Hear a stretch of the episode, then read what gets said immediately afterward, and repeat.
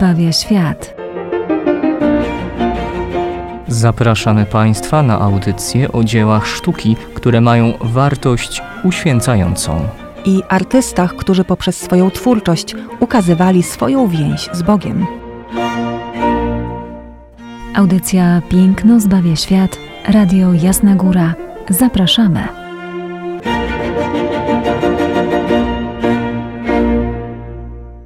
Witamy Państwa serdecznie w kolejnej odsłonie audycji Piękno zbawia świat. Izabela Banaszewska i ojciec Tomasz Mordziałek. Mamy dziś dla Państwa niezwykle ciekawy i bardzo adwentowy temat. Zwiastowanie to taki pierwszy z tematów maryjnych, który nam się pojawia właśnie sceną wizyty anioła, archanioła Gabriela u Matki Bożej. Jedna z odsłon Adwentu, które naturalnie po prostu wchodzą w historię zbawienia, no bo jedną z nich jest raz samo oczekiwanie Mesjasza, zapowiadane przez proroków. E, dokonuje się ono już niejako w momencie zwiastowania, kiedy wiemy, bo dobrze znamy tą scenę, dobrze znamy tą kartę Ewangelii, gdy Maryja zgadza się na to, by zostać matką Mesjasza, matką Syna Bożego. I tu zaczyna się kolejny naturalny adwent, no bo od naszej strony już, e, jeśli chodzi o biologię i tak dalej, wiemy, że to jest moment, e, kiedy e, człowiek już powstaje, mimo że jest taki malutki i jest tylko, no to brzmi bardzo może tak trywialnie, jest niewieloma komórkami, ale już jest tym, tym człowiekiem, więc już mamy przyjście Mesjasza na świat, ale jeszcze jest w łonie, jest pod sercem Maryi, więc jest kolejny moment adwentowy dla samej Matki Bożej, dla świętej rodziny, aby Jezus przyszedł na świat, czyli konkretnie się narodził. No a kolejny nasz naturalny adwent to jest adwent czekający powtórnego przyjścia Chrystusa, którym e, trwamy już tyle, tyle czasu i wieków. W 1333 roku zwiastowanie przeznaczone dla katedry w Sienie. Namalował Simone Martini i to on będzie nas dziś prowadził przez tę właśnie tajemnicę zwiastowania, bo zwiastowanie przez niego namalowane ukazuje nam Archanioła Gabriela, który E, przychodzi do Maryi. Są to pierwsze tak naprawdę chwile. To jest jeszcze przed wypowiedzeniem przez nią słynnego fiat. A zatem przyjrzyjmy się przepięknej nastawie ołtarzowej, bo tak chyba powinniśmy powiedzieć o tym dziele sztuki, które jest połączeniem i snycerki, i malarstwa e, Jest to faktycznie malarstwo przełomu, sieneńskie Trecento, czyli sztuka XIV-wieczna. Kiedy porównamy sobie i przełożymy na e, ziemię polską, to no widzimy, że nie mamy chociażby nawet znanych twórców. Malarstwo w Polsce w okresie średniowiecza, gotyku jest bezimienne. E, we Włoszech jest, zaczyna się to zmieniać. Znamy Duccia, znamy Giotta, znamy także Simone Martiniego. E, jest to malarz, którego jemu współcześni okrzykną najwspanialszym malarzem sieneńskim. A zatem przyjrzyjmy się, jak wymalował to słynne zwiastowanie. Jak już wspomniałam, mamy do czynienia z nastawą ołtarzową, dziełem snycerki, drobnej snycerki, a więc dzieło to będzie jednocześnie rzeźbione. I teraz patrząc na jego całość, musimy powiedzieć, że przypomina nam przekrój świątyni, pięcionawowej świątyni. Nasza scena główna, zwiastowanie, znajduje się w trzech środkowych arkadach. Mamy e, arkadę główną, nieco wyższą, jak to w przypadku bazyliki, oraz po dwie pary arkad niższych. Te trzy arkady sceny środkowej nie mają dodatkowo kolumienek. Kolumienki pojawiają się dopiero na uboczach, które nam oddzielają te arkady zupełnie boczne. I teraz od góry można powiedzieć, że cały nasz ołtarz jest właśnie kształtowany jak dachy świątyni, z pinaklami, e, na sposób gotycki tutaj rzeźbiony, z gotyckimi elementami. Natomiast malarstwo, które znajduje się w środku, ma już wiele znamion malarstwa przełomu i zbliża się bardzo mocno ku renesansowi. Do tego wszystkiego za chwileczkę dojdziemy. Ważne jest dla nas, abyśmy wiedzieli, kim był Simone Martini. Malarz ten przede wszystkim pochodzi z rodziny malarzy. Malarzem był jego brat i ojciec i wrzenił się także w rodzinę malarzy. Takiemu człowiekowi oczywiście jest łatwiej, jeśli chodzi o rozwój nie tylko technologiczny, ale i stylistyczny w swoich dziełach sztuki. Był uczniem Duccia, a więc także cenionego malarza i początkowo malował mocno pod jego wpływem. Znamy tutaj słynne maesty. Tak Duccia, jak i właśnie Simone Martiniego, w odróżnieniu od tych Madon siedzących na tronie Duccia, te maesty e, Simone Martiniego traktowane są z dużo większym indywidualizmem, z dużo większym liryzmem. Będziemy zresztą mówić o związkach tego malarza z poezją, bo rzeczywiście linia, którą on wprowadza do obrazów, jest już niezwykle poetycka. Idziemy mocno już w interpretację, ale tak naprawdę zindywidualizowanie rys i cech malowanej postaci. Jest artystą, który działa w Sienie, w Pizie, w Asyżu, w Neapolu, a pod koniec życia także w Awinionie. Skąd nam się nagle tutaj Francja pojawia?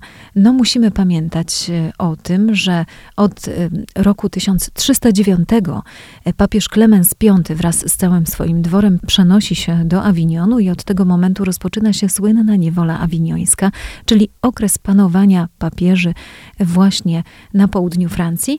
Ten okres zakończy się w 1377 roku.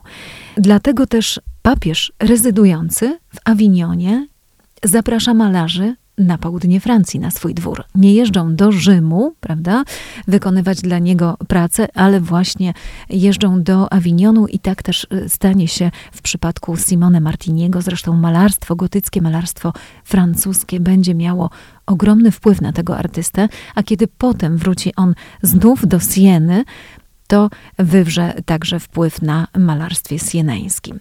Dziełem, z którego Simone Martini słynie najbardziej, znane jest najbardziej i które zasługuje na największą naszą uwagę, jest właśnie zwiastowanie, na które spoglądamy dziś. Jest na pewno ono niezwykłe pod e, różnymi względami, patrząc na inne odsłony e, zwiastowania, które na pewno nieraz widzieliśmy u różnych artystów, u różnych autorów. No ale oczywiście trzeba tą wyjątkowość e, zobaczyć nam e, troszeczkę bardziej w detalach i przyjrzeć się całości. Na pewno do tego oczywiście dojdziemy i to jest nasz główny temat. Natomiast patrząc na całą nastawę ołtarzową, nie tylko wyłącznie widzimy e, scenę, gdzie Maryja zgadza się na to, by pełnić wolę Bożą, by stać się matką drugiej osoby Trójcy Świętej w naturze ludzkiej.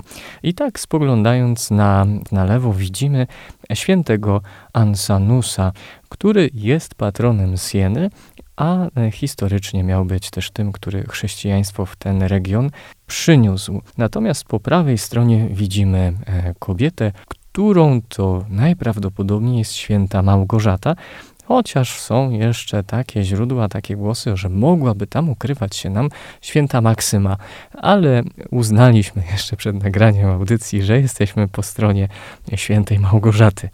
Wiele na nią wskazuje. Rzeczywiście, przede wszystkim dzierży w dłoniach krzyż. No i tutaj kłania nam się już legenda świętej Małgorzaty, zgodnie z którą ta dziewica była więziona. E, podczas kiedy przebywała w więzieniu, ukazuje jej się szatan pod postacią smoka, a ona przegania go znakiem krzyża. Od tego też momentu krzyż e, towarzyszy tej świętej. Smoka tutaj nie widać, ale on nie zawsze występuje na e, przedstawieniach ukazujących świętą Małgorzatę. Natomiast w dłoni, podobnie jak święty Ansanus, trzyma ona palmę męczeństwa. To nie jedyne postacie, które pojawiają się nam dodatkowo, jeśli chodzi o całą scenę zwiastowania.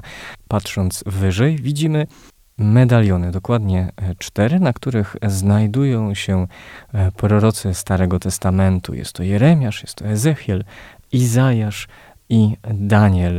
E, mówimy o prorokach, oni są ważni, istotni, nie tylko z racji tego, że przekazywali Boże Słowo, byli tymi, którzy interpretowali historię, by pokazać e, konsekwencje wydarzeń, ale jednocześnie są związani przecież z wypełnieniem się tego, co było zapowiadane, a co możemy oglądać właśnie ręką Simone Martini, czyli zwiastowania tego, że przychodzi obiecany Mesjasz.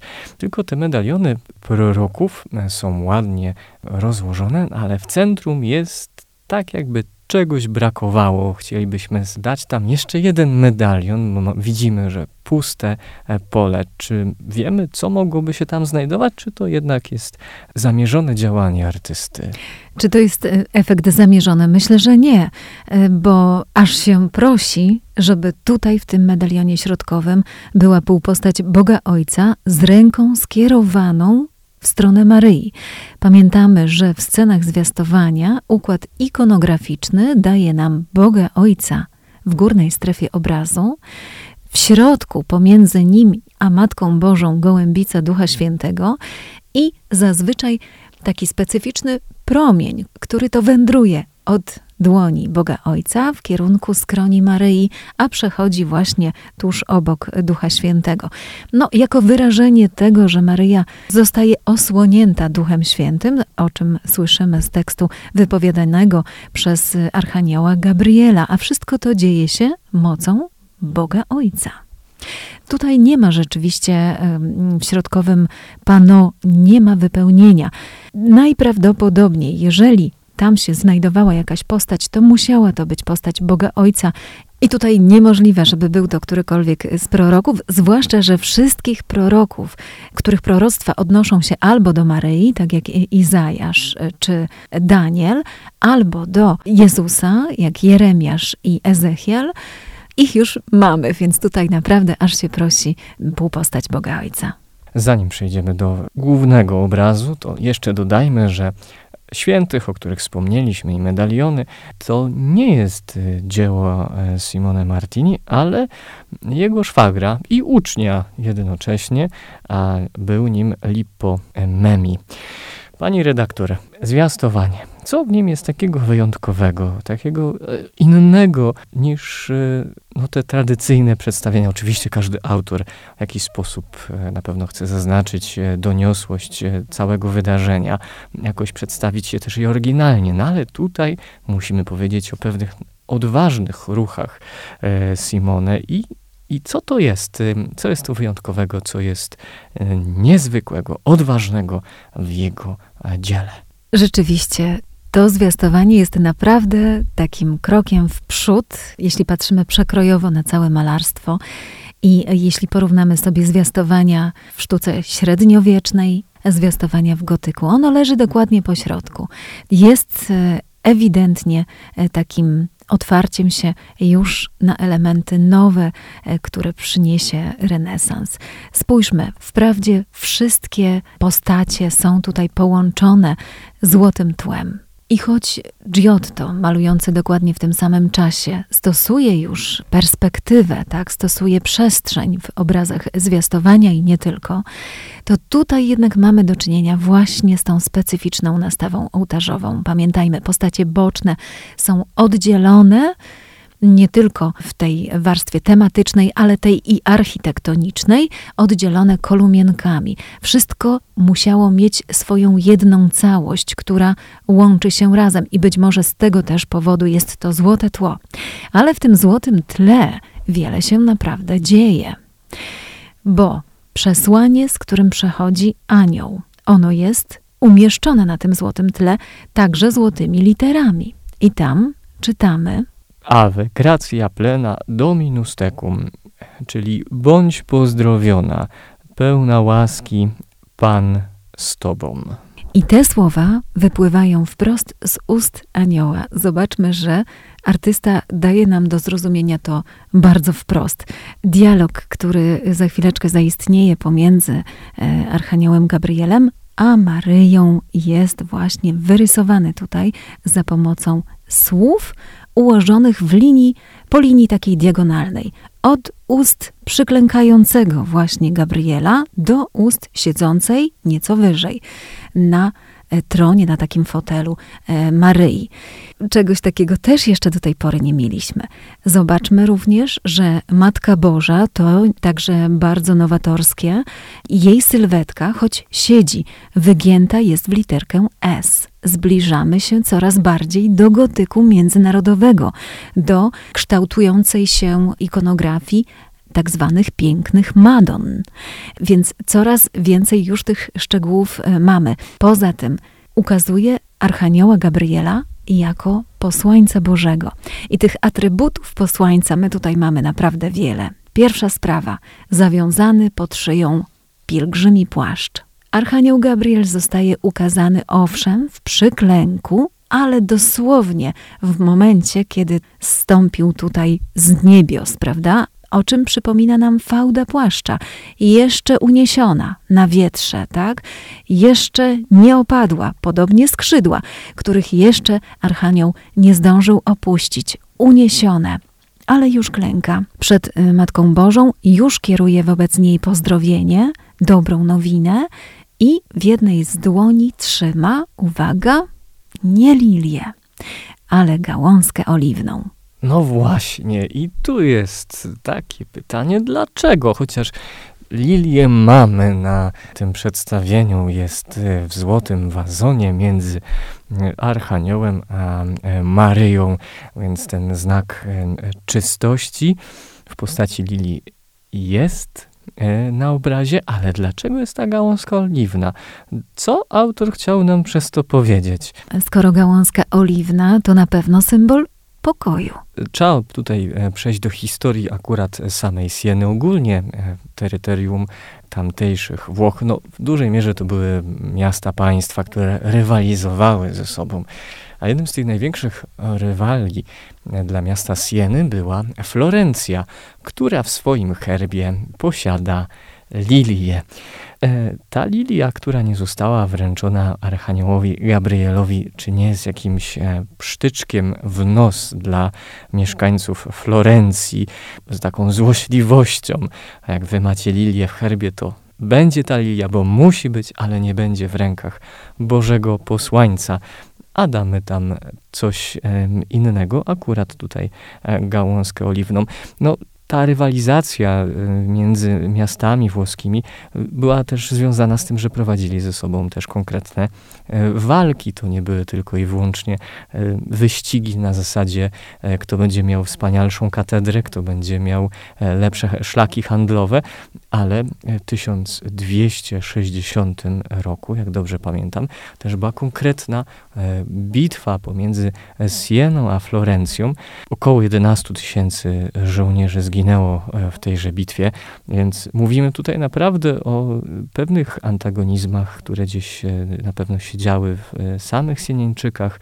No i mamy tutaj pewne ich zobrazowanie w sztuce takim niuansem, ale ci, którzy mieli wiedzieć, to na pewno wiedzieli. Wiedzieli o co chodzi. Oczywiście, że tak. No tutaj należy dodać, że dwie szkoły malarskie, o których mówimy w okresie Trecenta, czyli szkoła sieneńska i florencka, mocno z sobą rywalizują. Zresztą obie te szkoły malarskie dadzą później początek malarstwu renesansowemu, więc dopiero później rozwinie się malarstwo weneckie to rzeczywiście chodziło o splendor, o chwałę, o dokonania w sztuce, no i oczywiście przyozdobienie tych najbardziej znamienitych obiektów miejskich, jakimi były właśnie kościoły.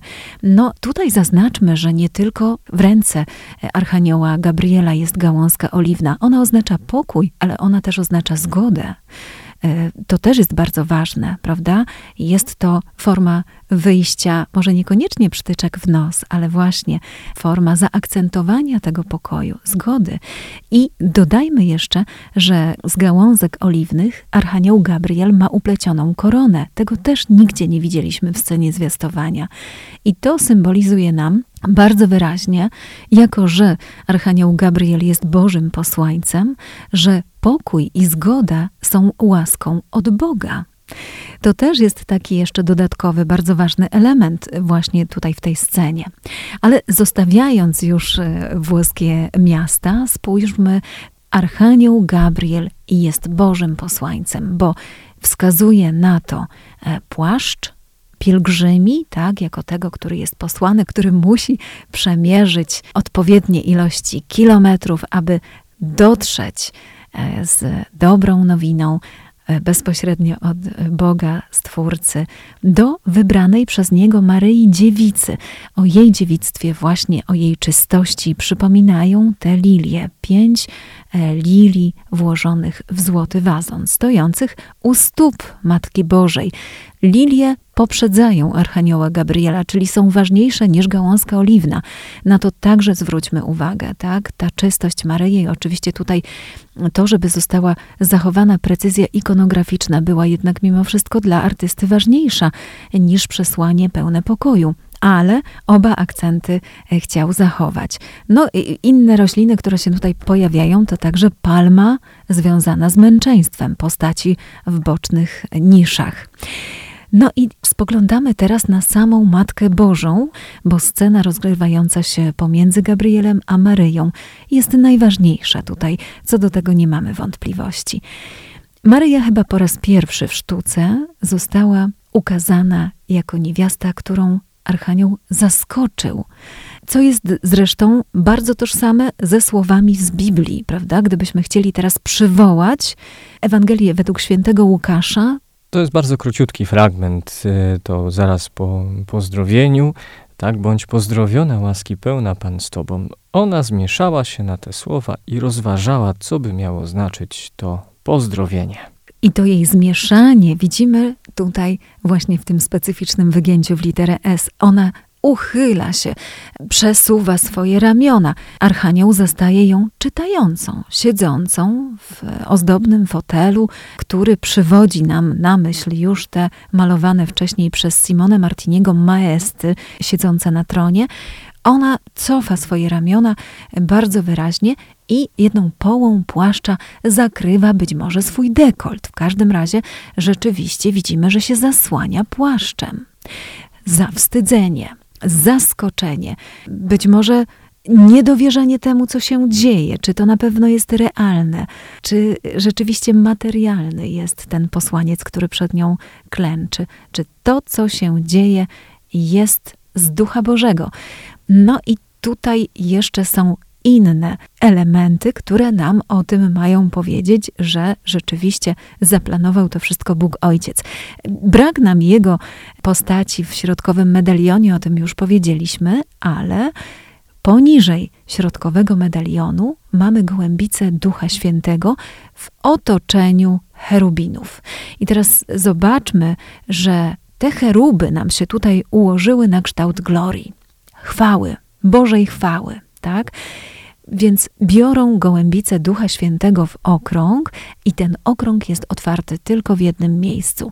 W miejscu, gdzie powinny wychodzić promienie. Prawdopodobnie one wychodzą, tylko my ich tak do, dokładnie nie widzimy tutaj mm, w internetowym zdjęciu. Wychodzą promienie bezpośrednio od gołębicy Ducha Świętego i, tak jak już wcześniej mówiłam, dotykać mają Maryi. Najczęściej dotykały skroni Maryi. Tutaj e, arkada, w której siedzi, ona no jakby jest na drodze tym, tym promieniom. Okrąg chwały, Bożej chwały, postacie cherubinów, uskrzydlonych postaci anielskich. To przedstawienie też nam e, pokazuje też pewną konkretną rzecz. E, spoglądając na Biblię, wiemy, że serafiny były przy samym Bogu. Tutaj otaczające Ducha Świętego obraz gołębicy jednocześnie wskazują nam i mówią o boskości trzeciej osoby Trójcy Świętej, jaką jest Duch Święty. No i oczywiście również mamy tutaj zaznaczenie samego tekstu Ewangelii Świętego Łukasza, gdyż gdy Maryja pyta się, jakże się to stanie, skoro nie znam męża, Anioł jej odpowiada, że Duch Święty stąpi na ciebie i moc Najwyższego okryje cię cieniem. Dlatego też święte, które się narodzi, będzie nazwane Synem Bożym. To między innymi obrazuje nam ten e, piękny fragment, tak, głębicy otoczonej e, serafinami. Mówiliśmy też o Maryi, e, jej postawie i mowie, mowie ciała tak. na temat w kwestii odpowiedzi na osobę Archanioła Gabriela.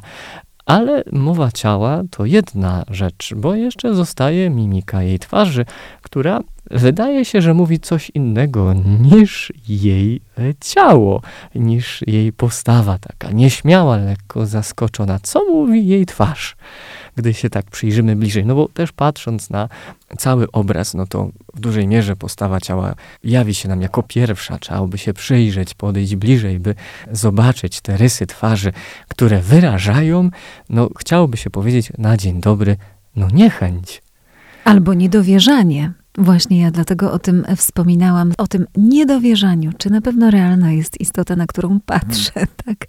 Rzeczywiście być może miało to oddać e, te słowa, które przeczytał ojciec. Rozważała to wszystko w swoim sercu, tak? Zaczyna rozważać, co to wszystko ma znaczyć. Za tym rozważaniem naprawdę mogło iść gdzieś daleko, no bo już można, myśli, zostać matką Syna Bożego.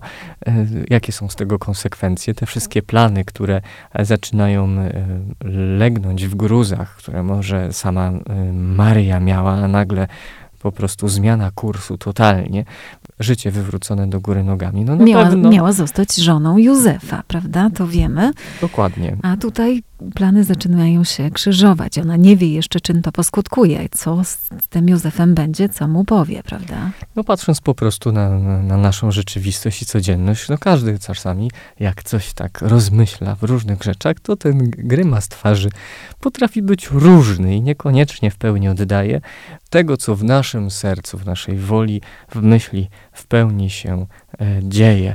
No bo to różne te myśli przenikają, a to też trzeba powiedzieć, i myślę, że to jest temat rzadko gdzieś poruszany. Maryja, będąc zachowaną od grzechu pierworodnego, jako ta, która jest niepokalanie poczęta, nie jest wcale osobą, podobnie jak sam Jezus Chrystus, prawdziwy Bóg i prawdziwy człowiek, nie mogła być zachowana od pokus.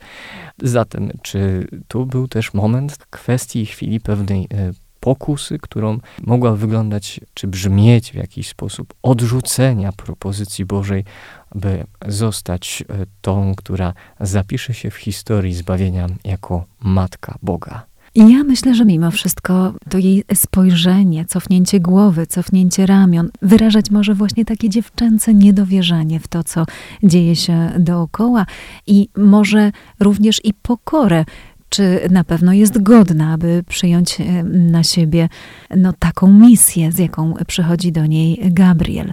Spójrzmy jeszcze na jedną rzecz, mianowicie na stylistykę malarstwa Simone Martiniego.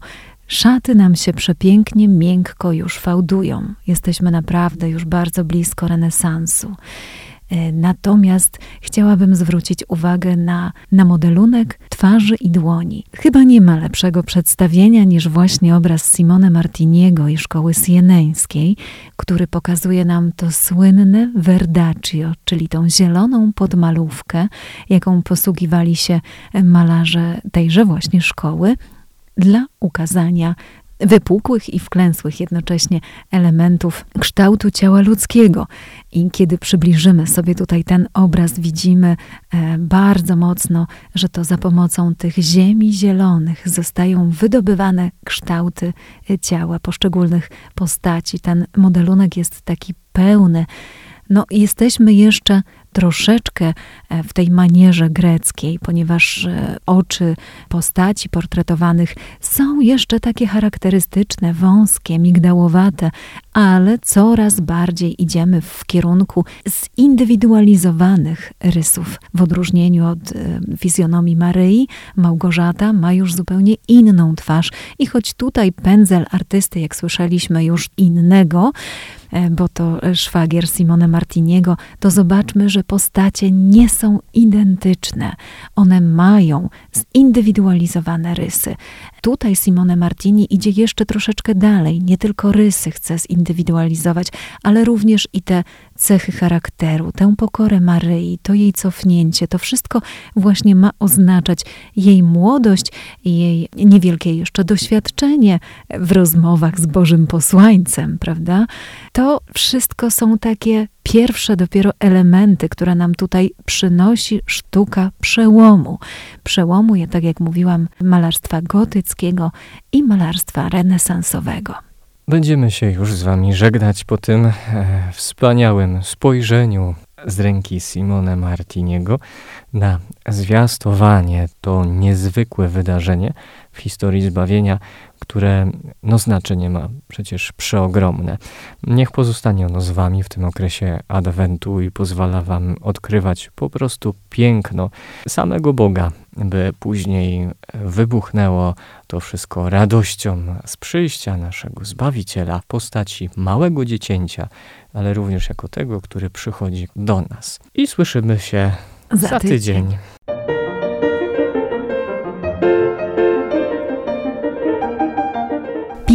Zbawia świat. Zapraszamy Państwa na audycję o dziełach sztuki, które mają wartość uświęcającą. I artystach, którzy poprzez swoją twórczość ukazywali swoją więź z Bogiem. Audycja Piękno zbawia świat. Radio Jasna Góra. Zapraszamy.